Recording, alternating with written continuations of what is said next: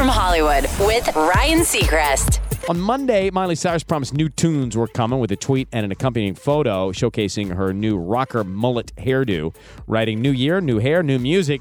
And her studio buddy Mark Ronson just followed that up with a small taste of Miley's next song and a quick video teaser. The pair teamed up for last year's Nothing Breaks Like a Heart, which Mark referenced in his post, writing in part If 2019 was for Heartbreak, 2020 is for the Heartbreakers.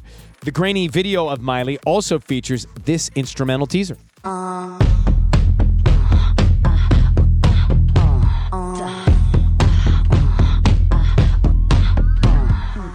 Inside the video, also a quick line of text. It should make fans very happy. It simply reads, New era starts now.